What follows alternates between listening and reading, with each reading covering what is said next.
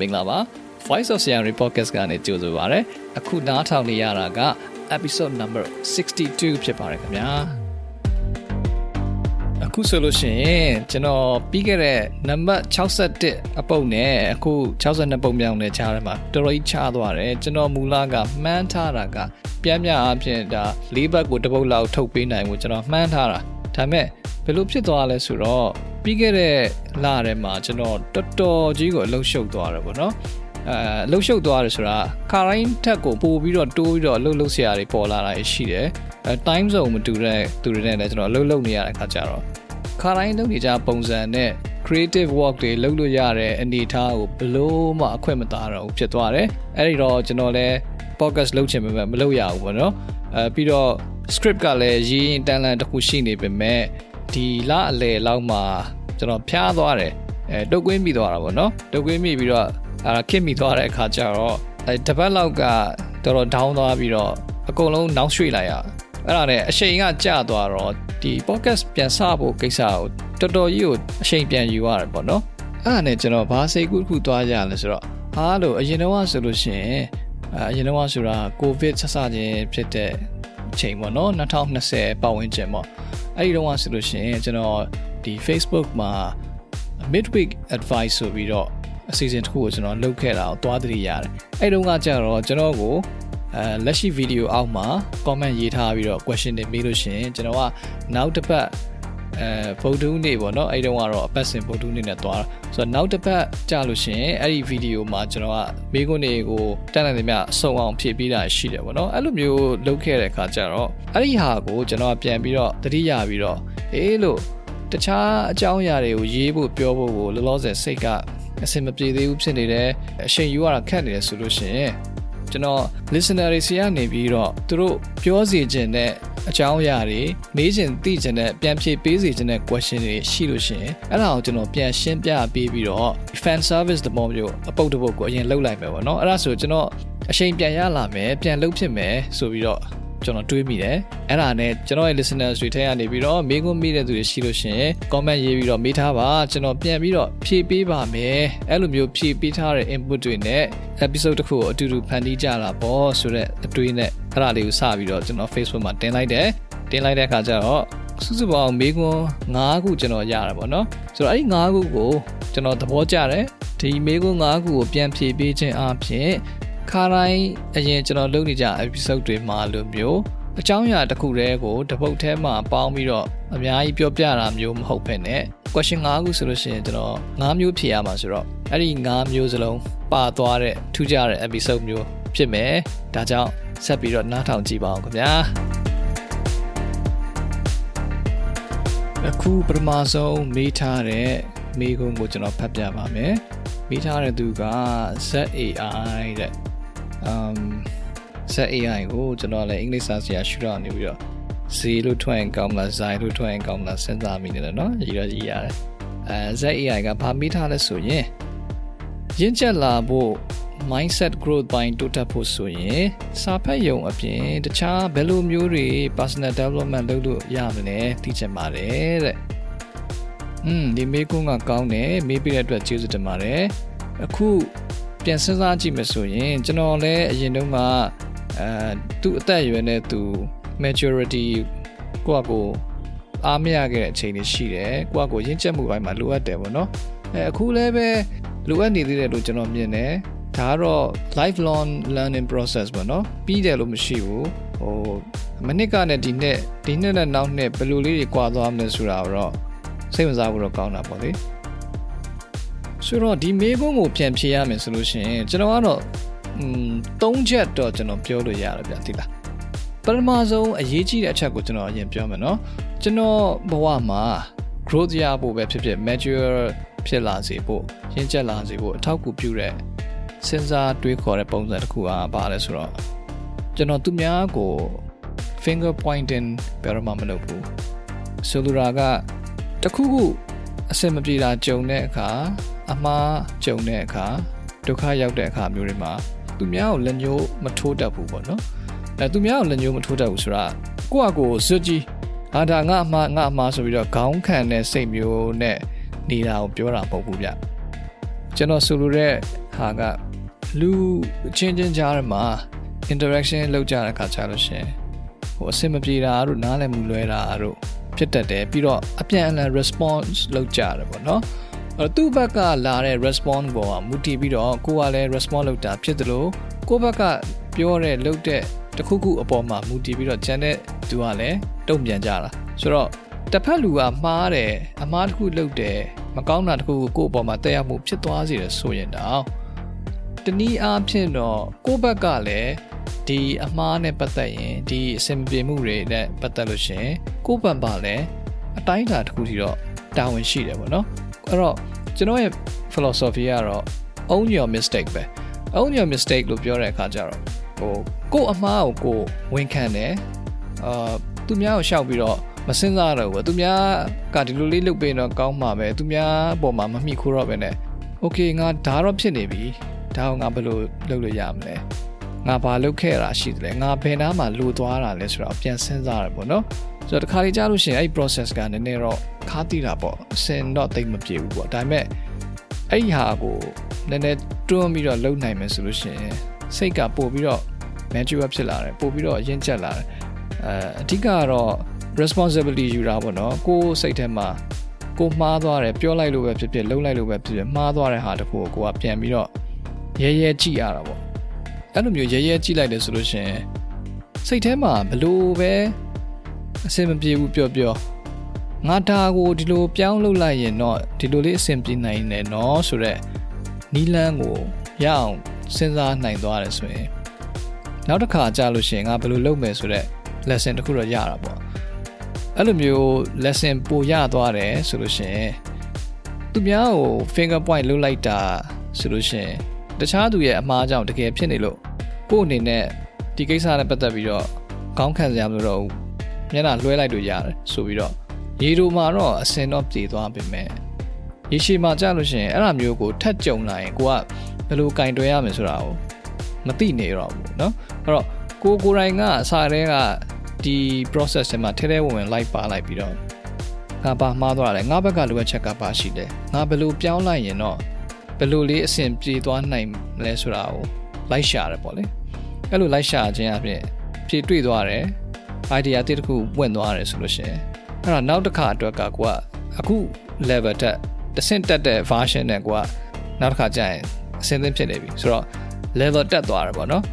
အဲ့တော့အဲ့ဒါကြောင့်ကျွန်တော် own your mistake ကိုယ့်ရဲ့အမှားတွေကိုကိုယ့်အကိုတာဝန်ယူမယ်ကိုမှားတာကိုရဲရဲဝန်ခံရဲရဲကြည့်မယ်အဲ့လိုမျိုးလုပ်လို့ရှိရင်ဒါပို့ပြီးတော့ရင့်ကျက်လာမယ်ပေါ့နော်ကျွန်တော်ကအဲ့လိုမြင်ပါတယ်ဒါကပထမတစ်ချက်နောက်တစ်ချက်ကကြတော့ကျွန်တော်အရင်တုန်းကအားနည်းတဲ့နေရာပေါ့ empathy ဘိုင်းပေါ့နော် empathy ဘိုင်းနေ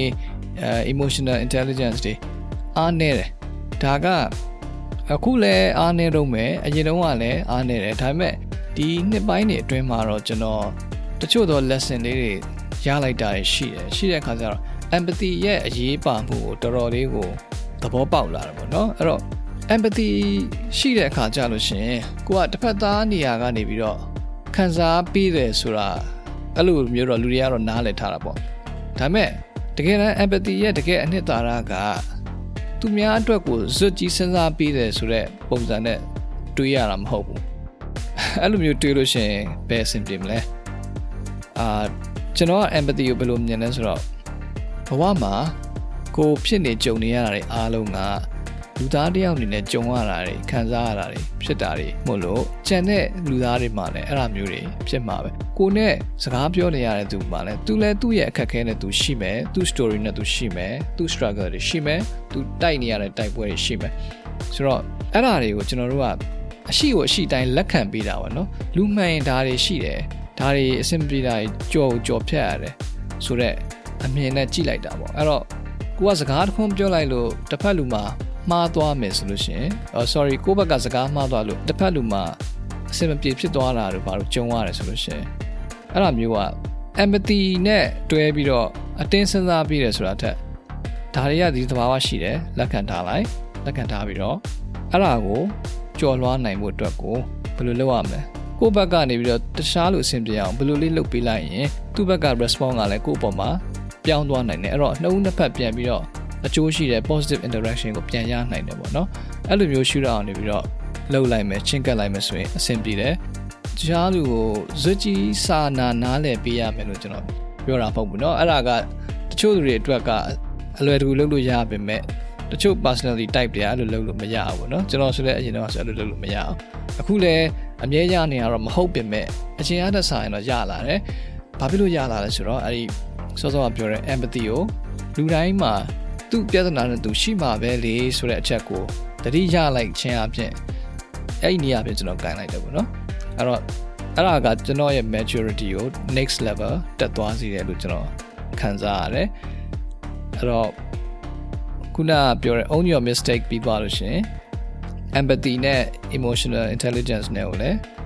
တက်လာအောင်လို့လုပ်ပေးတဲ့နဲ့အဓိကကတော့ emotional intelligence ကိုတက်လာတယ်ဆိုရင်လူကပို့ပြီးတော့ mature ဖြစ်လာတယ်လို့ပြောလို့ရတာ哦တိုးတော့ အဲ့ဒီ emotional intelligence တက်လာစေတဲ့အဓိကအချက်ကတော့ empathy ပဲလေဆိုတော့ empathy ကို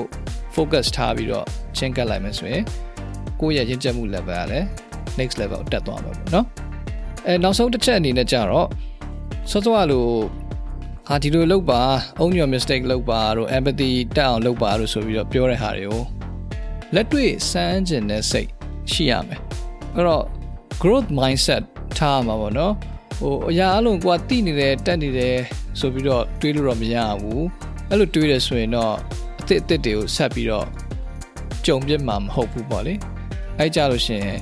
ဟို growth ကလည်းမရှိတော့ဘူးဆိုတော့ mature ပိုဖြစ်ချင်တယ်ပိုပြီးတော့ရင့်ကျက်လာခြင်းလဲဆိုရင်လက်တွေ့ကြုံရမယ်ကြုံပြီးတော့မှအဲ့ဒါတွေကို apply လုပ်ဖို့တတိရရမယ်တတိရပြီးတော့တကယ်သုံးကြည့်လိုက်ရမယ် အဲ့လိုသုံးပြီးတော့အဲ့ဒီကနေပြီးတော့အကျိုးကျေးဇူးပြန်ရတယ်ဆိုတော့ကိုယ်တိုင်ခံစားမှုရမယ်ပေါ့နော်အဲ့လိုခံစားပြီးတော့မှ okay နောက်အခါလေးဆိုလည်းငါဒီလိုမျိုး behavior နဲ့ဆက်ပြီးတော့နေမယ်ဆိုတော့တွန်းအားကအဲ့ကြမှာတေချာရတာအိုးအဲ့ဒါကြောင့်ကျွန်တော်ပြောတာတွေတခြားသူပညာရှင်တွေပြောတာတွေဘာပဲဖြစ်ဖြစ်နားထောင်တယ်ကြည်တယ်အဲ့ဒါတွေလုပ်ပြီးရင်လည်းလမ်းလုပ်ရုံနဲ့မဟုတ်ဘဲနဲ့ apply လုပ်ပါ apply လုပ်တော့မှတကယ်ကို grow ဖြစ်လာမယ် next level တကယ်တက်မှာပေါ့နော်ကဲဒါကတော့ရင့်ကျက်မှုနဲ့ပတ်သက်ပြီးတော့ mindset နဲ့ပတ်သက်ပြီးတော့စာဖတ်တာအပြင်တခြားရှုထောင့်ကနေချင်းကပ်လို့ရစေတဲ့နီလန်းလေးတွေပြောပြပြပါဆိုလို့ဒီ၃ချက်ကိုပြောပြတာပါနောက်မေးခွန်းတစ်ခုဆက်ပြီးတော့ကြည့်အောင် Everybody in your crew identifies as either Big Mac Burger, McNuggets, or McCrispy Sandwich. But you're the filet fish Sandwich all day. That crispy fish, that savory tartar sauce, that melty cheese, that pillowy bun. Yeah, you get it. Every time. And if you love the filet of fish, right now you can catch two of the classics you love for just $6. Limited time only. Price and participation may vary. Cannot be combined with any other offer. Single item at regular price. Ba da ba ba ba. အခုဒုတိယမေးခွန်းကိုမေးထားတဲ့သူက ST တဲ့ ST ကဗာမေးထားလဲဆိုရင် creativity ကောင်းလာအောင်ရယ် creator တယောက်အတွက်အမြဲ productive ဖြစ်နေအောင်ဘယ်လိုလုပ်ဆောင်သင့်ပါလဲတဲ့อืมအဲ့တော့ဒီမေးခွန်းလေးကကြတော့ productivity နဲ့ပတ်သက်တာလဲပါတယ်လို့ creativity နဲ့လည်းဆက်ဆက်တာပါတယ်အထူးသဖြင့်ကတော့ creative work လုပ်နေရတဲ့သူတွေအတွက်အကျိုးပြုနိုင်တဲ့နည်းလမ်းတွေဘယ်လိုရှိမလဲဆိုပြီးတော့မေးထားတာဆိုတော့ ကျွန်တော်ကတော့အရင်ဆုံးတစ်ခုပြောချင်တာက creativity ပုံစံအသွင်အမျိုးမျိုးရှိတယ်တချို့က visual ဘိုင်းမှာ creative ဖြစ်တာရှိတယ်တချို့ကကြာ audio ဘိုင်းမှာဖြစ်တာတချို့ကကြာတော့လဲ performance အသွင်တစ်မျိုးမျိုးနဲ့လည်းဖြစ်ရင်ဖြစ်မယ် creativity ကိုဘောင်ခတ်ရတာတော့ခတ်ပါတယ်ဆိုတော့ creativity type ကအမျိုးမျိုးရှိတဲ့ခါကျတော့ကျွန်တော်ပြပြတဲ့နီလန်းတွေကတချို့သောသူတွေအတွက်ပို့ပြီးတော့ကြိုက်တာမျိုးဖြစ်နိုင်တယ်တချို့သူတွေအတွက် တိတ်အများကြီးမထူးခြားသွားတာမျိုးလည်းဖြစ်ကောင်းဖြစ်နိုင်တယ်ဒါပေမဲ့ဘာပဲဖြစ်ဖြစ်ကျွန်တော်မြင်တာလေးကိုနှစ်ပိုင်းခွဲပြီးတော့ကျွန်တော်အရင်ပြောမယ်ပေါ့နော်ပထမတစ်ပိုင်းကကြတော့စောစောပြောတဲ့ creativity တက်လာအောင်ဘယ်လိုလုပ်ရမလဲဆိုတာကိုတစ်ပိုင်းဒုတိယတစ်ပိုင်းကကြတော့ creator တွေအတွက်ကိုအခုထပ်ပို့ပြီးတော့ productivity တက်အောင်လုပ်လို့ရတာလေးရှိမလားဆိုပြီးတော့နှစ်ပိုင်းခွဲပြီးပြောမယ်အဲဒီပထမအပိုင်းမှာအရင်ဆုံးပြောချင်တာတခုကကြတော့လူအများစုသိကြတဲ့ brainstorming နဲ့ လူတိုင်းမသိတဲ့ brain sailing ဆိုပြီးတော့နှစ်ခုကွာတာကိုအရင်ပြောချင်တယ် brainstorming ဆိုတာကတော်တော်များများကြားမှုကြမယ်သိကြမယ်လှုပ်လဲလှုပ်ဖူးကြမယ်ပေါ့နော်အဲ့တော့ brainstorming လုပ်တယ်ဆိုတာက idea တွေအများကြီးကိုလိုချင်တဲ့ solution တစ်ခုစီကိုဦးတည်ပြီးတော့လိုချင်တဲ့ရလက်တစ်ခုစီကိုရအောင်ဦးတည်ပြီးတော့ဘယ်လိုမျိုးသွားကြမလဲဆိုပြီးတော့ဝိုင်းပြီးတော့စဉ်းစားကြတာမျိုးပေါ့လေ အဲ့တော့ brainstorming လုပ်တဲ့ thinking ပုံစံက result တစ်ခုစီကိုဦးတည်ပြီးတော့စုဆုံပြီးတော့သွားတာဖြစ်တဲ့အတွက်ကြောင့် converge ဖြစ်တယ် convergent thinking style ဖြစ်တယ် convergent thinking နဲ့သွားပြီးတော့ချိတ်ဆက်တယ်လို့ပြောလို့ရတာပေါ့လေအဲ့တော့ creator မားတွေ creative လုပ်တဲ့သူတွေကြတော့အဲ့လိုသွားရတာမဟုတ်ဘူးစောစောက brainstorming လုပ်တာက solution တစ်ခုကိုရှာတဲ့ အလုပ်မျိုးလုပ်ရတယ်အထူးသဖြင့်ဥပမာပေးရရင်ဒါเนาะ engineers တွေဖြစ်မယ် medical professional တွေဖြစ်မယ်စသဖြင့်ပေါ့เนาะ result တစ်ခုကိုဦးတည်ပြီးတော့ solution စဉ်းစားရတာမျိုးပေါ့လေဒါပေမဲ့ creative သမားတွေကြတော့သူကတခုကိုစုစုံပြီးတော့စဉ်းစားရတာမဟုတ်ဘဲနဲ့ဖြာထွက်ပြီးတော့စဉ်းစားရတာ diverge ဖြစ်ပြီးတော့စဉ်းစားရတာပေါ့เนาะပြောရမယ်ဆိုရင် divergent thinking ပုံစံနဲ့ချင်းကပ်ရတာများတယ်ဆိုတော့ အဲ့ဒီ divergent thinking ဆိုတာစောစောကပြောတဲ့ brainstorming ရဲ့စန့်ကျင်ဘက် brain sailing သဘောတရားကိုပြောတာပေါ့နော်ဒီမှာ brain sailing ဆိုတာကိုဟိုရွက်လွှင့်တယ်ပေါ့အဲအုံနောက်ကိုစိမ်ပြေပြေလေးရွက်လွှင့်လိုက်ပြီးတော့ idea တွေအသစ်တွေစိတ်ကူးအသစ်တွေရအောင်လုပ်တယ်ဆိုပြီးတော့မျက်စိနဲ့မြင်အောင်ကြည့်လို့ရတယ်အဓိကကတော့ divergent thinking ပေါ့လေဆိုတော့ divergent thinking နဲ့ convergent thinking နဲ့နှစ်ခုရှင်ကြည့်မယ်ဆိုလို့ရှိရင် ကွာခြားချက်က ကျွန်တော်တို့ပညာရေးစနစ်မှာ convergent thinking ကို train လို့ရတယ်အဲ့ဒါကဘယ်လို train လဲဆိုတော့လိုချင်တဲ့အဖြေတစ်ခုစီကိုရအောင်ကြံဖန်ပြီးတော့စဉ်းစားခိုင်းပြီးတော့အဖြေကိုရွေးရတာဥပမာဗျာ multiple choice question တွေမေးတယ် A B C D E ရွေးစရာရှိမယ်အဲ့ဒီထဲမှာအဖြေမှန်တစ်ခုပဲရှိတယ်နှစ်ခုမရှိဘူးဆိုတော့အဲ့ဒီအဖြေမှန်ကိုမရရအောင်စဉ်းစားရတာအောင်เนาะအဲ့တော့လိုချင်တဲ့ target တစ်ခုကိုတည်ပြီးတော့ focus ထားပြီးတော့ ရအောင်စဉ်းစားတယ် convergent thinking ကို train တဲ့လမ်းကြောင်းတစ်ခုအနေနဲ့ကြည့်လို့ရတယ်ဒါကတော့ပညာရေးရှုထောင့်ကနေပြီးတော့ကြည်တာပေါ့သို့တော့ divergent thinking ကကြတော့သူကဖြာထွက်ပြီးတော့စဉ်းစားတာဖြစ်တဲ့အတွက်ကြောင့်သူ့ကို train ကျင်တယ်ဆိုရင်ပုံစံကဖြာထွက်ပြီးတော့စဉ်းစားစေဖို့ open question တွေမေးခြင်းအပြင် train လို့ရတာပေါ့ဥပမာဗျာအဲကြောက်တုံးတုံးပေးထားမယ်ဆိုရင်ဒီကြောက်တုံးကိုအသုံးပြုလို့ရတဲ့နီလန် ၅ခုချရေးပါဆိုပြီးတော့စဉ်းစားခိုင်းတယ်ဆိုရင်အဲ့ဒါကဒါ divergent thinking ဖြာထွက်ပြီးတော့စဉ်းစားအောင်လို့ train တာလေအဲ့ဒီမှာကြတော့အဖြေကတစ်ခုတည်းမဟုတ်တော့ဘူးအမျိုးမျိုးဖြစ်သွားပြီဥပမာအာကြောက်တုံးကိုဒါတတုံးရှိတယ်ဆိုလို့ရှိရင်ဒီကြောက်တုံးကိုသူ့ရဲ့ weight နဲ့တစ်ခုကိုဖိထားလို့ရတယ်အဲ့တော့လေးတိုက်တဲ့နေရာမှာပစ္စည်းတွေလွင့်မသွားအောင်ဒီကြောက်တုံးနဲ့ဖိထားလိုက်လို့ရှိရင်ဒါလည်းကြောက်တုံးကိုအသုံးချတဲ့နေရာတစ်ခုပဲပေါ့နော်အဲ့လိုကြည့်လို့ရတာဒါတစ်ခု အဲနောက်တစ်မျိုးကကြတော့ဟာဒီကြောက်တုံးကတတုံးနဲ့ဖြစ်နေတယ်โอเคအဲ့ဒါဆိုရင်ဒါမျိုးကြောက်တုံးကိုနောက်တစ်နှစ်တုံးရအောင်ရှာမယ်နှစ်တုံးရလို့ရှိရင်အဲ့ဒါပေါင်းလိုက်လို့ရှိရင်သုံးလုံးရလို့ရှိရင်အဲ့သုံးခုပေါ်မှာတင်ပြီးတော့ထမင်းကိုတဲတာတို့ဟင်းကိုတဲတာတို့တစ်ခုခုလုပ်လို့ရတယ်ပေါ့နော်အဲ့လိုမျိုးလည်းစဉ်းစားလို့ရတယ်ဒါမှမဟုတ်လို့ရှိရင်အမြင့်တနေရာမှာတင်ထားတဲ့ဟာတစ်ခုကိုယူဖို့ကမမိတမိဖြစ်နေတယ်အဲ့တော့ဒီကြောက်တုံးဖြစ်ရတဲ့အတွက်ကြောင့်ဒီကြောက်တုံးပေါ်မှာတက်ပြီးတော့နင်းပြီးတော့မှတဆင့်တက်ပြီးတော့ယူလိုက်လို့ရှင် လိုချင်တာမှီသွားမယ်ပေါ့အဲအဲ့လိုမျိုးဗျာ तू က limit မရှိဘူးကြိုက်တယ်လို့ဉာဏ်ရှိရင်ရှိသလိုဖြာထွက်ပြီးစဉ်းစားရင်စဉ်းစားနိုင်တယ်လို့စိတ်ကူးကောင်းရင်ကောင်းတယ်လို့အဖြေတွေက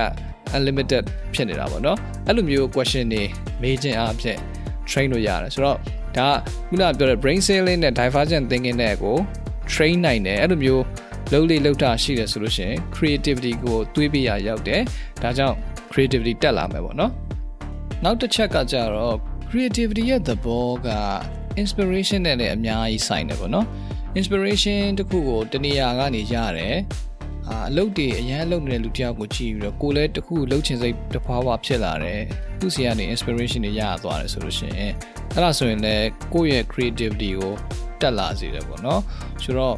you need to get inspired ပေါ့သိတယ်မလားတခြား creator တွေကိုကြည့်ပြီးတော့ဟာသူတို့လုပ်ထားတာအရန်မိုက်တာပဲ ကောင်းလိုက်တာငါလည်းအဲ့ဒါမျိုးလုပ်ချင်တယ်ငါလည်းအဲ့ဒါမျိုးတခုထလုံးမှပဲဆိုတော့စိတ်မျိုး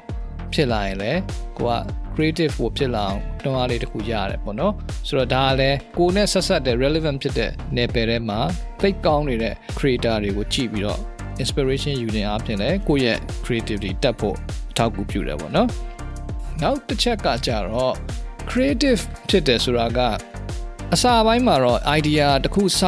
အစပြိုးတာနဲ့တော့စိုင်းနေဆိုပေမဲ့ကျွန်တော်တို့စဉ်းစားမိတဲ့ idea အတိုင်းကိုအကောင့်ထဲမဖော်ပြဘူးအဲ့ဒါအဲ့ဒီဟာအဖြစ်မှန်တစ်ခုရှိတယ်အဲ့ဒါကိုလက်ခံနိုင်မှုလို့တာပေါ့နော်ဟိုစိတ်ထဲမှာပေါ်လာသမျှ idea အတိုင်းကိုကျွန်တော်တို့အကောင့်ထဲဖော်ပြတာမဟုတ်ဘူးအဲ့လိုဖြစ်တဲ့အတွက်ကြောင့်မို့လို့အရေးကြီးတဲ့ step က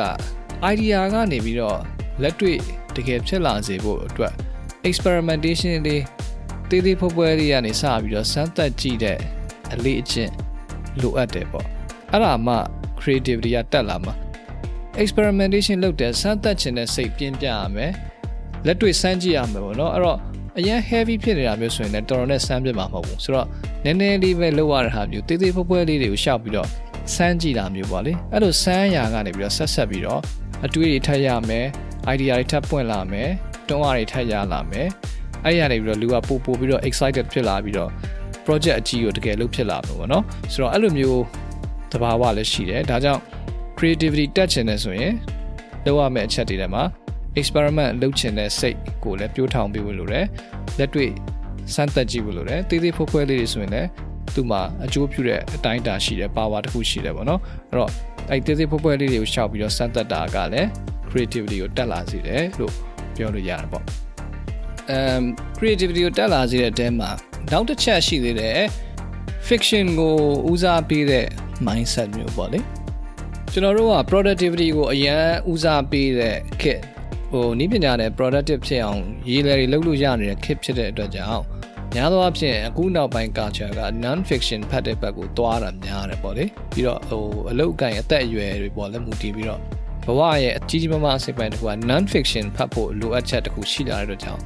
အဲ့ဒါတွေပဲဖတ်နေရင်ဖတ်နေရင်နဲ့ fiction ကိုတိတ်မဖတ်ဖြစ်ကြတော့တာမျိုးဖြစ်တတ်တယ်အဲ့တော့ fiction ကိုဖတ်ခြင်းအပြင် creativity ကတက်လာနိုင်တယ်ပေါ့နော် fiction ကိုဖတ်ရင်ကိုကစိတ်ကူးရတယ်လိုက်ပြီးတော့ပုံဖော်ကြည့်ရတယ်မြင်အောင်ကြည့်ရတယ်တွေးကြည့်ရတယ်ခန်းစားကြည့်ရတယ်အဲ့လိုမျိုးလှုံ့ဆော်မှုတွေပုံမှန်ရနေတယ်ဆိုရင်ပို့ပြီးတော့ idea အသစ်တွေဆက်ဆက်ပြီးတော့ထွက်လာနိုင်တဲ့အတွက်ကြောင့် creativity တက်လာစေဖို့အထောက်အကူပြုတယ်လို့ကျွန်တော်တို့မြင်တယ်အဲကျွန်တော်ဆိုလို့ရှိရင်တခါလေကြားလို့ရှိရင် fictionalize လုပ်တယ်ပေါ့နော် fictionalize လုပ်တယ်ဆိုတာ self fictionalization လို့ပဲပြောရမလားကိုယ့်ဘဝကိုကိုပြန်ပြီးတော့ third person point of view ကနေပြန်ကြည့်ကြည့်ပြီးတော့ကိုယ့်ဘဝကိုရုပ်ရှင်ကားတကားလို့ဒါမှမဟုတ်လို့ရှိရင်ဝတ္ထုတစ်ပုဒ်ထဲကဇက်ကောင်တစ်ခုလိုမျိုးပြန်ပြန်ပြီးတော့မြင်အောင်ကြည့်တာမျိုးပေါ့အဲ့လိုမျိုးတွေးကြည့်တာမျိုးတွေဒီလုပ်ရင်လည်း creativity တက်ဖို့အတွက်အထောက်အကူပြုတဲ့လေ့ကျင့်ခန်းမျိုးရမယ်ပေါ့နော်နောက်တစ်ခုကတော့လက်နဲ့ diagram တွေပုံတွေ ရှောက်ပြီးတော့ချဆွဲကြည့်တာအဲ့လိုမျိုးလုပ်တာကလည်းကိုယ်အုံနောက်ထဲမှာရှိတဲ့ ideas တွေကိုပို့ပြီးတော့မြင်လာစေတယ်ပို့ပြီးတော့ရုပ်လုံးပေါ်လာစေတယ်ခြုံပြီးတော့မြင်လာစေတယ်အဲ့ဒါတွေဆက်ဆက်ပြီးတော့လမ်းပွင့်သွားတာမျိုးလည်းရှိတတ်တယ်ပေါ့နော်ဒါကြောင့်အဲ့လိုလက်နဲ့ချဆွဲတာမျိုးလုပ်တဲ့အလေးထားကိုလုပ်ပေးရင်လည်း creativity ကအထိုက်ရောက်တော့တက်လာနိုင်တယ်လို့ကျွန်တော်ထင်တယ်ပေါ့လေဆိုတော့အခုလောလောဆယ်အထိပြောခဲ့တာတွေက creativity တက်အောင်ဘယ်လိုလုပ်ရမလဲဆိုတာပဲပါသေးတယ် creator တွေအတွက် productivity တက်အောင်လုပ်လို့ရတဲ့နည်းရှိသလားဆိုတဲ့အပိုင်းမပြောရသေးဘူးပေါ့နော်ဆိုတော့အခုကျွန်တော်အဲ့ဒါဆက်ပြောပါမယ်အရင်ဆုံး creator တွေအတွက်ကို productivity တက်ဖို့ပေါ့နော်အဲ့ဒီအတွက်အရေးကြီးဆုံးလိုအပ်ချက်တစ်ခုက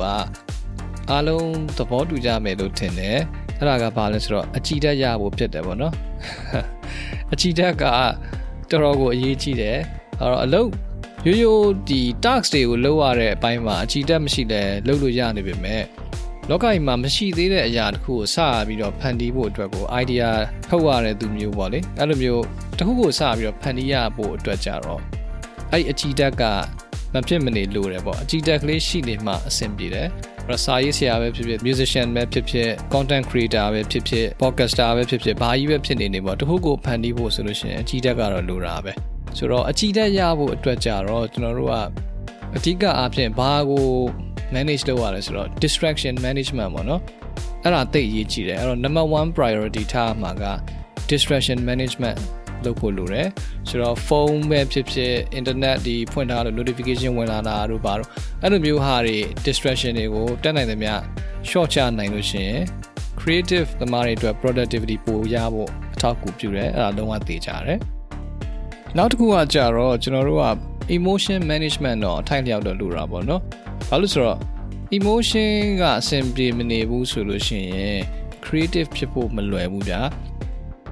ဆိုတော့ကျွန်တော်တို့အနေနဲ့က detach လုပ်နိုင်မှုစူးစမ်းရတာပေါ့အကန့်ခွဲပြီးတော့သူ့နေရာနဲ့သူ compartmentalize လုပ်ပြီးတော့နေတတ်ဖို့လိုတယ်ပေါ့လေဒါပေမဲ့အဲ့ဒါကလည်းလောက်ရတာခက်တယ်တယောက်နဲ့တယော က်ကြုံရတဲ့အနေအထားတွေပေါ့ degree အပြင်းအပြော့တွေပေါ့မူတည်ပြီးတော့ပိုင်ပြောလို့တော့မရဘူးပေါ့နော်ဆိုတော့အဲ့ဒီအဲ့ဒီဟာကဟိုလုံနိုင်တော့ကောင်းတယ်ဒါပေမဲ့အဲ့ဒါနဲ့ဆက်ဆက်ပြီးတော့အလုပ်ဖြစ်တာကတော့စောစောပြောတဲ့ distraction management ကတော့အကောင်းဆုံးပဲဆိုတော့အဲ့ဒီ distraction management ဘိုင်းကိုအာရုံစိုက်တဲ့ဦးစားပေးတဲ့ရှုထောင့်ကနေကြည့်မယ်ဆိုရင်ကျွန်တော်အတွက်အထောက်အကူအပြုဆုံးနီလန်းက time blocking လုပ်တဲ့နီလန်းပေါ့လေဆိုတော့ time blocking လုပ်တယ်ဆိုတာကဘယ်လိုမျိုးလဲဆိုတော့ ကိုယ့်ရဲ့တနေ့တာမှာ creative ဖြစ်စေခြင်းနဲ့အချိန်ပိုင်းခြားတွေကိုမှရှိမယ်ဥပမာမနက်ပိုင်းလားဒါမှမဟုတ်ရှင်နေခင်းပိုင်းလားညပိုင်းလားကိုအားတန်ရအချိန်တခုပေါ့နော်ကိုယ့်ရဲ့ prime hours တွေကဘယ်လိုအချိန်တွေလဲဆိုတာကိုအရင်သိထားရတာပေါ့ကိုအလုပ်လုပ်လို့ကောင်းတဲ့အချိန်ကိုစိတ်ကအဆင်ပြေတဲ့အချိန်ပေါ့လေအဲ့လိုမျိုးအချိန်ကနာရီပိုင်းခြားတစ်ခုရှိမယ်2နာရီ3နာရီ duration တစ်ခုရှိမှာပေါ့လေအဲ့ဒီ duration ကိုကိုကသိထားရတယ်ဆိုလို့ရှိရင်အဲ့ဒီအချိန်ကြားထဲမှာလုံးဝ အပြင်က input ဝင်လာတာမျိုး external ကနေပြီးတော့တခုခုဝင်လာတာမျိုးကိုလုံးဝလက်မခံမဲ့နဲ့လောကကြီးနဲ့ခဏအဆက်ဖြတ်ပြီးတော့နေတာပေါ့ဗျာ block လုပ်ထားတာပေါ့သိရမလားအဲ့ time duration တခုကို daily ဖြစ်ရင်ဖြစ်မယ်တစ်ပတ်မှာနှစ်ချိန်သုံးချိန်ဖြစ်ရင်လည်းဖြစ်မယ်ကိုယ့်ရဲ့လိုအပ်ချက်ပေါ်မူတည်တာပေါ့နော်အဲ့လိုမျိုး time blocking လုပ်တဲ့နည်းကတော်တော်အသုံးဝင်တယ်အဲကျွန်တော်ဆိုလို့ရှိရင် time blocking ကိုရေးလဲလုပ်တာကျွန်တော်က distraction လဲနည်းနည်း sensitive ဖြစ်တဲ့သူဆိုတော့ time blocking လုံးမအဆင်ပြေတယ်ဗျာ ဥမာကျွန်တော်ကအဓိက creative ဖြစ်တဲ့အချိန်ကမနေ့ပိုင်းဒါမှမဟုတ်ညနေတဲ့အချိန်မှာဖြစ်တယ်အဓိကကတော့အပြင်လောကကြီးနဲ့ distraction မရှိတဲ့အချိန်ပေါ့လေအဲ့လိုမျိုးအကြမ်းပြန်ပြောလို့ရတယ်ဆိုတော့မနေ့ပိုင်းမှာဆိုရင်ကျွန်တော်က social media တို့ email တို့ဘာတို့ဖြစ်နိုင်လို့ရှိရင်ကျွန်တော်လုံးဝမကြည့်ဘူးဆိုတော့ကျွန်တော်မနေ့ထပြီဆိုလို့ရှိရင်ထပြီးတော့2နာရီ3နာရီလောက် duration အတွင်းမှာ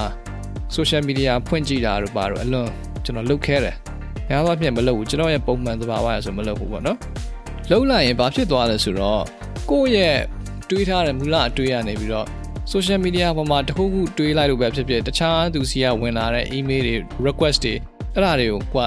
ဖတ်လိုက်တယ်ကြည့်လိုက်တယ်ဆိုလို့ရှိရင်ဘာဖြစ်သွားလဲဆိုတော့သူများရဲ့ agenda ထဲမှာကိုယ့်ရဲ့စိတ် energy တွေကမျောပါသွားတယ်မျောပါသွားတော့ energy ကုန်သွားတယ် drain ဖြစ်သွားတဲ့အခါကျတော့ကိုတကယ်တမ်းအဲ့ဒါတွေ ပြီးလို့အဲ့ဒီကိစ္စတွေကို attention attention ပေးပြီးလို့ပြန်ပြီးတော့ကိုကိစ္စကိုပြန်လုပ်မယ်လို့ကြည့်တဲ့အချိန်ကြလို့ရှင် energy ကမကြံတော့ဘူးအဲ creative work ဆိုရင်ပိုသိတာတယ် creativity မထွက်လာတော့ဘူးပြောနော်မလုပ်ချင်တော့ဘူးအဲ့လိုဖြစ်သွားတယ်အဲ့ဒါကြောင့်အဲ့ဒီဟာကိုကျွန်တော် course အရင်ကြီးတဲ့အတွက်ကြောင့်တနေ့တာကိုစတင်ပြီးတော့အချိန်အပိုင်းခြားတစ်ခုအတွင်းမှာကျွန်တော် social media ကိုလုံးဝမကြည့်ဘူး email တွေပါလည်းမကြည့်ဘူးအဲ့ဒါကြောင့်ကျွန်တော်ကတစ် ခါကြားလို့ရှိရင်မနေ့ပိုင်းမှာတခုလုံးစရာရှိနေတယ်ဆိုလို့ရှိရင်ဖုန်းတွေပါလည်း silent လုပ်ထားတယ် internet ဆိုရင်လည်းပိတ်ကိုပိတ်ထားတာ notification ပိတ်တဲ့အဆင့်တော့မဟုတ်ကျွန်တော် internet ကိုပါပိတ်ချပလိုက်တာဖုန်းကိုလည်း vibration လည်းမဟုတ်လုံးဝ notification အကုန် off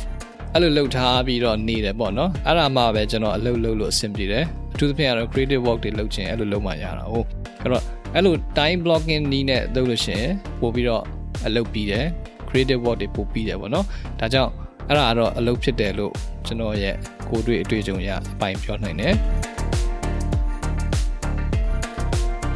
နောက်တစ်ချက်ကကြတော့ကျွန်တော်ကို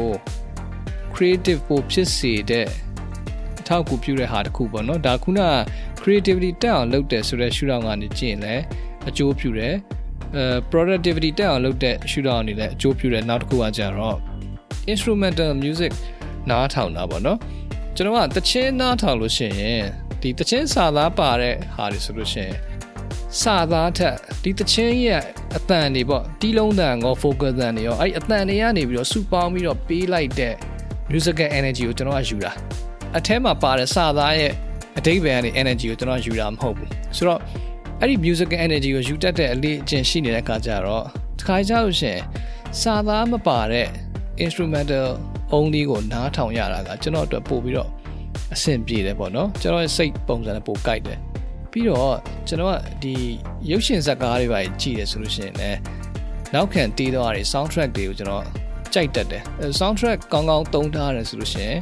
live ဖတ်နေတယ်ပေါ့နော်ရုပ်ရှင်ကားတွေကဇာတ်ကားတွေက scene နဲ့သူတို့ character တွေဖြစ်နေတဲ့ကြုံနေရတဲ့အနေအထားနဲ့အဲ့ဒီ moment နဲ့နောက်မှထည့်ထားတယ်ပံ့ပိုးပေးထားတဲ့ musical energy နဲ့ကကိုက်နေတယ်ဆိုလို့ရှိရင် အရန်ကြည့်လို့ကောင်းတယ်အရန်ခံစားလို့ကောင်းတယ်မိုက်တယ်ပေါ့နော်အဲ့လိုမျိုးကျွန်တော်ကသဘောကျတတ်တဲ့ခါကျတော့အဲရုပ်ရှင်ဇာတ်ကားကြီးတွေပဲဖြစ်ဖြစ် TV ဇာတ်လမ်းတွေပဲဖြစ်ဖြစ်ကျွန်တော်ကြိုက်တဲ့ဟာတွေဆိုကျွန်တော်ကအဲ့ဒီနောက်က soundtrack တွေကိုကျွန်တော် playlist တွေပါတယ်တခါကျရင်လှုပ်ထားတတ်တယ်အဲ့ soundtrack တွေကိုရှာပြီးနားထောင်တာပေါ့နော်အဲ့တော့ soundtrack တွေကိုဖွင့်ချထားလိုက်တယ်ဆိုရင်အဲ့ဒီပုံမှာမူတည်ပြီးတော့ကိုယ့်ဘာကိုစဉ်းစားလို့ရတယ်စဉ်းစားလို့ရတယ်ဆိုတာအတွေးနဲ့ချက်တာပြောတာပေါ့နော်ဟို ဒီလိုမျိုး instrumental music background နောက်မှာဖွင့်ထားလိုက်ခြင်းအပြင်ကျွန်တော်အတွက်ကပိတ်ကားတစ်ချက်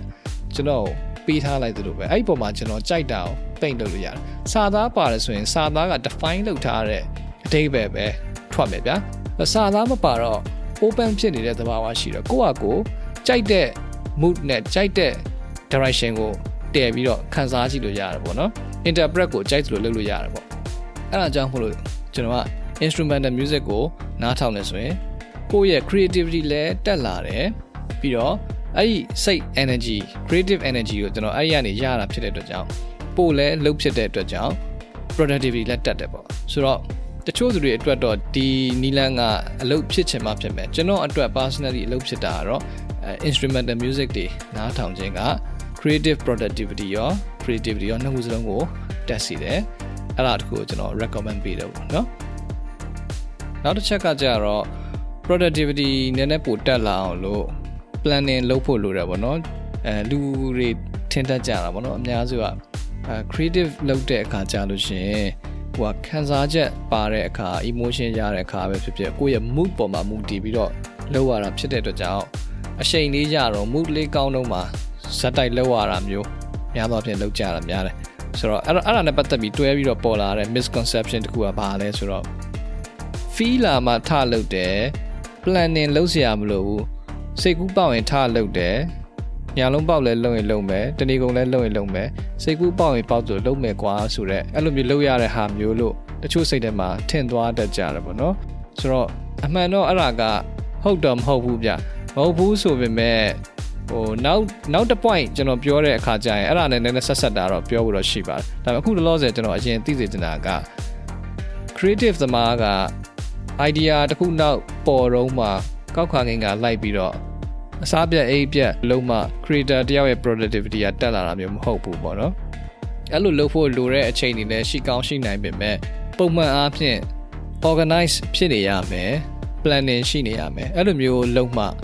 တကယ်တမ်းပို့ပြီးတော့ creative ဖြစ်တာပေါ့နော် project တွေအများကြီးလုပ်မယ်ဆိုရင်ပို့ပြီးတော့တည်တာတာပေါ့လေဆိုတော့ planning လုပ်တယ်ဆိုတာကအမှန်တော့ကြီးကြီးကျယ်ကျယ်ပြောနေတာပါတကယ်တမ်းကျတော့ ကိုယ့်ရဲ့ creative project တစ်ခုမှာပါတဲ့ task တွေကိုတေချာလေး breakdown လုပ်ပြီးတော့ logical order နဲ့တေချာစဉ်းစားထားမယ်ဆိုလို့ရှိရင်ကိုပေးထားတဲ့ time block တစ်ခုအတွင်းမှာဘယ်အပိုင်းကိုတော့ပြီးအောင်လုပ်မယ်ဆိုပြီးတော့မြင်ရတာကြည့်ရတာလွယ်သွားတယ်လွယ်သွားတဲ့အတွက်ကြောင့်ပို့ပြီးတော့လုပ်ဖြစ်နိုင်တယ်ဥပမာဗျာကိုက YouTube video တစ်ခုလုပ်မယ်ပဲထားပါတော့အာ YouTube လုပ်မယ်ဆိုလို့ရှိရင်ကိုယ့်ရဲ့ to do ထဲမှာအာဒီနေ့တော့ငါ YouTube video တစ်ပုဒ်လုပ်ရမယ် ဒါမှမဟုတ်လဲ podcast တစ်ပုဒ်ဖန်တီးရမယ်ဆိုပြီးတော့တွားပြီးတော့ရေးထားရင်အဲ့ဒါကြီးက project ကြီးကအတုံးလိုက်တက်လိုက်ကြီးဖြစ်နေရောဖြစ်နေတဲ့အခါကျတော့လူရဲ့သဘာဝအရ procrastination သဘောလေးတွေကလည်းထည့်စဉ်းစားရမယ်ဆိုရင်အဲ့ဒါကြီးကိုမလုပ်ဖြစ်ဘူးလုပ်ချင်မှာမဟုတ်ဘူးအဲ့ဒါကြီးလုပ်ဖြစ်ဖို့အတွက်လုံလောက်တဲ့ inspiration တော့၎င်း motivation တော့၎င်းတွန်းအားတစ်ခုရတဲ့အချိန်ကျမှသာလုပ်ဖြစ်တော့မယ်သို့တော့အဲ့ဒါမျိုးကရေရှည်မှာ sustainable မဖြစ်ဘူးဗျာအဲ့တော့ အဲ့ဒါကိုကြော်လှားဖို့ဆိုရင်တက်နိုင်သမျှ creative project ကို breakdown လေးတွေခွဲထားဖို့လိုတယ် YouTube video လုပ်မယ်ဆိုလို့ရှိရင်ဒီနေ့က video လုပ်မယ်ဆိုတာတော့ဟုတ်ပြီဒါပေမဲ့ဒီနေ့က script ကိုပဲရေးမှာ script ကိုပဲပြင်ဆင်မယ်ဟောရေးတာတော့၎င်း diagram ဆွဲတာတခုခုပေါ့နော်ဟို drafting ချတဲ့အဆင့်ပေါ့အဲ့ဒါလေးကိုလုပ်မယ်ဆိုပြီးတော့ breakdown ဆွဲဟို breakdown ခွဲပြီးတော့တခုရေးထားပါတော့အဲ့ဒါပြီးလို့ရှိရင်နောက်တစ်ဆင့်ကကြတော့ video ရိုက်မှလာပေါ့ video ရိုက်တာတို့ produce လုပ်တဲ့အဆင့်တကယ်လုပ်ပြီးအဲလုပ်တဲ့ဟာကိုလည်းတစ်ပိုင်းတစ်ပိုင်းခွဲထားပြီးတော့လို့ရှိရင်အဲနောက်မှာ background ထဲမှာလား background music ထဲမှာလားဘာလားစသဖြင့်ပေါ့အဲ့ဒါမျိုးကိုတီးလုံးရှာတဲ့အဆင့်ဖြစ်ဖြစ်မယ်เนาะအဲပြီးတော့လို့ရှိရင်နောက်ပြန်ပြီးတော့ edit လုပ်တာပေါ့เนาะ audio edit တို့ video edit တို့လုပ်တာရှိမယ်အဲအဲ့ဒါတွေပြီးသွားလို့ရှိရင်နောက်ထပ်အဲ social media ပေါ်တင်တဲ့အဆင့်ရှိမယ် promotion လုပ်တယ်ဒီ content ကိုလူတွေစိတ်ဝင်စားအောင် ဘယ်လိုချပြမလဲဆိုပြီးစဉ်းစားရတာရှိတယ်ဆိုတော့ creative project တစ်ခုလုံးကြီးကိုတူတူထဲမှာချရေးထားတာဒါမှမဟုတ် weekly goal အနေနဲ့ရေးထားရဆိုလို့ရှိရင်အဲ့လို breakdown ခွဲထားမှအဆင်ပြေတယ် breakdown ခွဲထားခြင်းအဖြစ်ဘယ်အပိုင်းလေးကိုတော့ငါကောက်ပြီးတော့ဒီနေ့လုပ်လိုက်လို့ရတယ်ဆိုပြီးတော့စဉ်းစားလို့ရတယ်လေအဲ့ဒါမှလည်းလုပ်ဖို့ကပိုလွယ်တာ哦ဆိုတော့ mood တစ်ခုရမှတစ်ခုလုံးယူတွန်းပြီးတော့လုပ်တယ်ဆိုတော့အကျင့်မျိုးရှိနေလို့ရှိရင် creator တယောက်အတွက်ကအမှန်တော့မကောင်းဘူးပြင်သင့်တယ်ပေါ့နော်ဆိုတော့ကျွန်တော်ကတော့ planning လုပ်တာအဲ့လို task လေးတွေကို creative project စိတ်ပိုင်းတစ်ပိုင်းချင်းစီကို break down လုပ်ပြီးတော့အဆင်ပြေတဲ့အပိုင်းကိုယ့်ရဲ့ဒီနေ့မှာရတဲ့အချိန်ဒီနေ့မှာကိုယ့်ရဲ့ကြံတဲ့ energy အနေထားပေါ်မူတည်ပြီးတော့ဘယ်ပိုင်းလေးတော့ငါဒီနေ့လှုပ်ထားနေလိုက်မယ်ဆိုပြီးတော့ဖြည်းဖြည်းဖြည်းဖြည်းချင်းလှုပ်တဲ့ပုံစံနဲ့ချင်းကပ်တာတော့ပိုသဘောကျတယ်လိုအပ်တဲ့အချိန်လိုအပ်တဲ့ task မျိုးတွေကြတော့လေစောစောလို ညာလုံးပေါက်လုပ်တင်လဲလုပ်ရမယ်ပေါ့နော်ဒါကတော့လိုအပ်ရင်လိုအပ်သလိုလုပ်မယ်များသောအားဖြင့်တော့ကျန်တဲ့ task တွေကိုစနစ်တကျနဲ့ organize ဖြစ်နေအောင် planning လုပ်ထားမယ် breakdown လုပ်ထားမယ်ဆိုတော့ shootout ကနေချင်းကပ်မယ်ဆိုရင် productivity တက်လာမယ်ပေါ့နော်နောက်တစ်ချက်ကကြတော့စောစောကလည်းကျွန်တော်ပြောခဲ့သလိုပေါ့လေအချိန်ရတော့မှဇက်တိုက်လုပ်တယ်ဆိုတာနဲ့ပတ်သက်ပြီးတော့ဆက်ဆက်တဲ့ဟာအဲ့ဒါကိုပြောရမယ်အဲ့ဒါဘာလဲဆိုတော့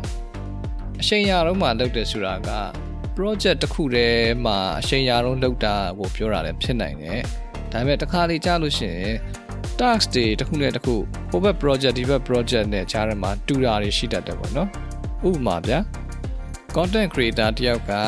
အဲ YouTube မှာ video တင်မယ် Facebook မှာလည်းအဲ content တစ်ခုရေးမယ်ပေါ့အမ article တို့ post တို့တစ်ခုရေးမယ်ပေါ့ဗျာအဲ့လိုရေးမယ်ဆိုလို့ရှိရင်သူ့အတွက်က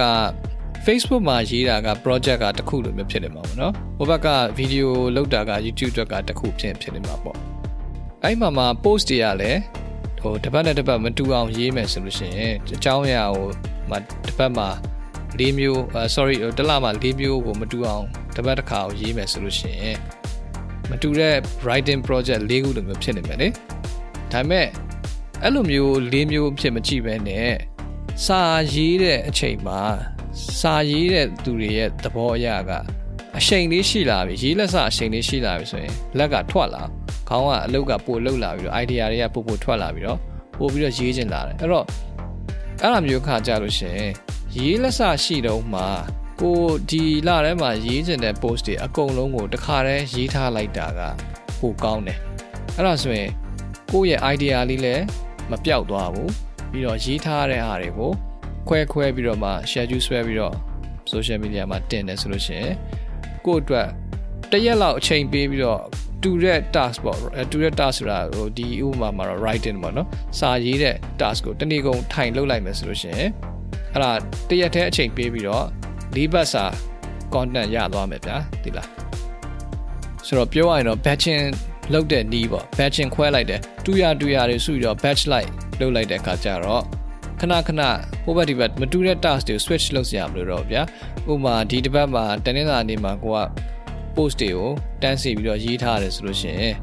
နောက်တစ်ပတ်တည်းဆိုနောက်နေ့တွေမှာရေးစရာမလိုတော့ဘူးကိုယ့်ရဲ့ video project တွေကိုအာရုံစိုက်လို့ရတာဗျာအဲ့လိုမဟုတ်ဘဲနဲ့ဒီ post ကိုဒီတစ်ပတ်မှာတင်မှာမဟုတ်လို့ဒီကောက်အောင်ပဲရေးလိုက်တယ်ရေးပြီးသွားလို့ရှိရင်တင်တယ်တင်ပြီးသွားလို့ရှိရင်နောက်ထပ် task တစ်ခုဖြစ်တဲ့ video ကိစ္စကိုအာရုံလှည့်တယ်ဆိုရင် အမျိုးအစားမတူတဲ့ project ကိုစိတ်က switch လုပ်ရတာဖြစ်တဲ့အတွက်ကြောင့် energy ကုန်တယ်ဗျာ switch လုပ်ရတယ် switching cost ဆိုတာရှိတယ်အဲ့တော့အဲ့ဒါကိုတက်နိုင်သမျှနည်းသွားအောင်တူရတူရတွေကိုပဲစုပြီးတော့လုပ်တာပေါ့ဗီဒီယိုရိုက်မယ်ဆိုရင်တရက်ထဲမှာဘာတွေဘာတွေကိုရိုက်မယ်ဆိုပြီးတော့တနေ့ကုန်တစ်ခါတည်းအဲ့တမျိုးပဲလုပ်လိုက်အဲ့ဒီလို batching လုပ်ခြင်းအားဖြင့်လည်းကိုယ့်ရဲ့ creative project တွေနဲ့ပတ်သက်ပြီးတော့ productivity ပို့ပြီးတော့တက်လာအောင်လုပ်လို့ရပါတယ် နောက်ဆုံးတစ်ခုအနေနဲ့ထပ်ပြောချင်တာကြတော့ creativity ရဲ့သဘောကဟိုကိုကစိတ်ကူးလေးရတော့မှအဲ့ဒါကိုမလုပ်ဖြစ်လိုက်ပြီဆိုရင်အဲ့ဒီစိတ်ကူးကပျောက်သွားတတ်တယ်နောက်ကျရင်မေ့သွားပြီးတော့ဘယ်တော့မှမလုပ်ဖြစ်တော့ဘူးနောက်ဆုံးကိုကကိုယ်တော်မမှတ်မိတော့ဘူးပေါ့နော်ငါဘယ်နည်းကဘာ idea လေးလည်းမသိဘူးရလိုက်သလိုလိုပဲပြန်စဉ်းစားကြည့်နေမရတော့ဘူးဆိုတာမျိုးဖြစ်တတ်တယ်ခိုင်ကြရင်ကိုကရေချိုးရင်းတဲ့ idea ရလာတော့ လမ်းပေါ်မှာလမ်းလျှောက်နေတဲ့ idea ရလာတော့အဲ့ဒါမျိုးလေးတွေကဖြစ်တတ်တယ်အဲ့လို idea ပေါ်နေတဲ့အချိန်မှာကိုကအကောင့်ထဲပေါ်ဖို့အတွက်ကသိပ်ပြီးတော့ဟိုအဆင်ပြေမနေဘူးလေဟိုလက်တွေ့လုပ်လို့ရတဲ့အနေအထားမှာရှိမနေဘူးဆိုတော့အလုပ်ဖြစ်လိုက်ဖို့ဖြစ်သွားတယ်ဆိုရင်အဲ့ idea လေးကတည်သွားနိုင်တယ်ပေါ့နော်အဲ့တော့အဲ့ဒါမျိုးကိုကျွန်တော်တို့က protect လုပ်ဖို့အတွက်ကို idea journaling လုပ်လို့ရတယ်ကျွန်တော်ဆိုလို့ရှိရင်စိတ်ကူးတစ်ခုပေါ်တယ်ဆိုရင်စာပိုက်အတူလေးအဖြစ်နဲ့အသွင်ပြောင်းပြီးတော့ချမှတ်ထားလိုက်တယ်ဗျာအဲ့တော့ ဒါဒီပုံမှာတော့ဒါဒီလိုအကြောင်းအရာလေးပြောလို့ရတာပဲဆိုပြီးတော့ဆက်ဆက်တဲ့ဟာလေးတွေကိုချပြီးတော့ရေးထားလိုက်တယ်အဲ့လိုရေးထားလိုက်လို့ရှိရင်တစ်ချက်က idea ကမှတ်တမ်းဝင်သွားတဲ့အတွက်ကြောင့် idea ပျောက်သွားတယ်တည်သွားတယ်ဆိုတာမျိုးမကြုံရဘူးနှစ်ချက်ကကြတော့ကိုကဘာအကြောင်းပြောရင်ကောင်းမလဲဘာအကြောင်းကိုဖန်တီးရင်ကောင်းမလဲဘယ်လို content ကိုလုပ်ရင်ကောင်းမလဲဆိုပြီးတော့စဉ်းစားတဲ့အချိန်မှာ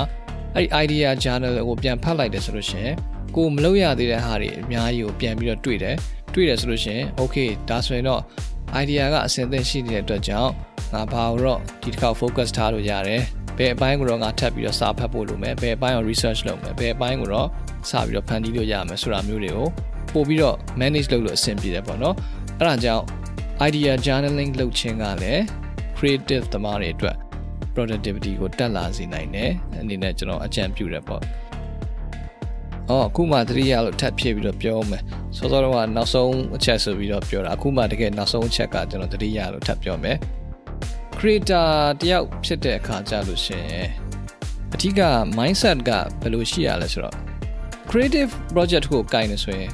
တခါလေမှာတော့ကိုယ့်ဘာကိုတင်ထားခြင်းလို့ကိုယ့်ဘာကိုကြိုက်လို့ဖန်တီးခြင်းလို့ဒါမှမဟုတ်ကိုယ့်ရဲ့ progress တခုရှိလာဖို့အတွက်တိုးတက်ခြင်းလို့ practice လုပ်တဲ့အနေနဲ့ဖန်တီးတာမျိုးလည်းရှိတယ်အဲ့ဒါမျိုးမှအပပေါ့နော်ကျန်တဲ့ creative project တွေအကုန်လုံးက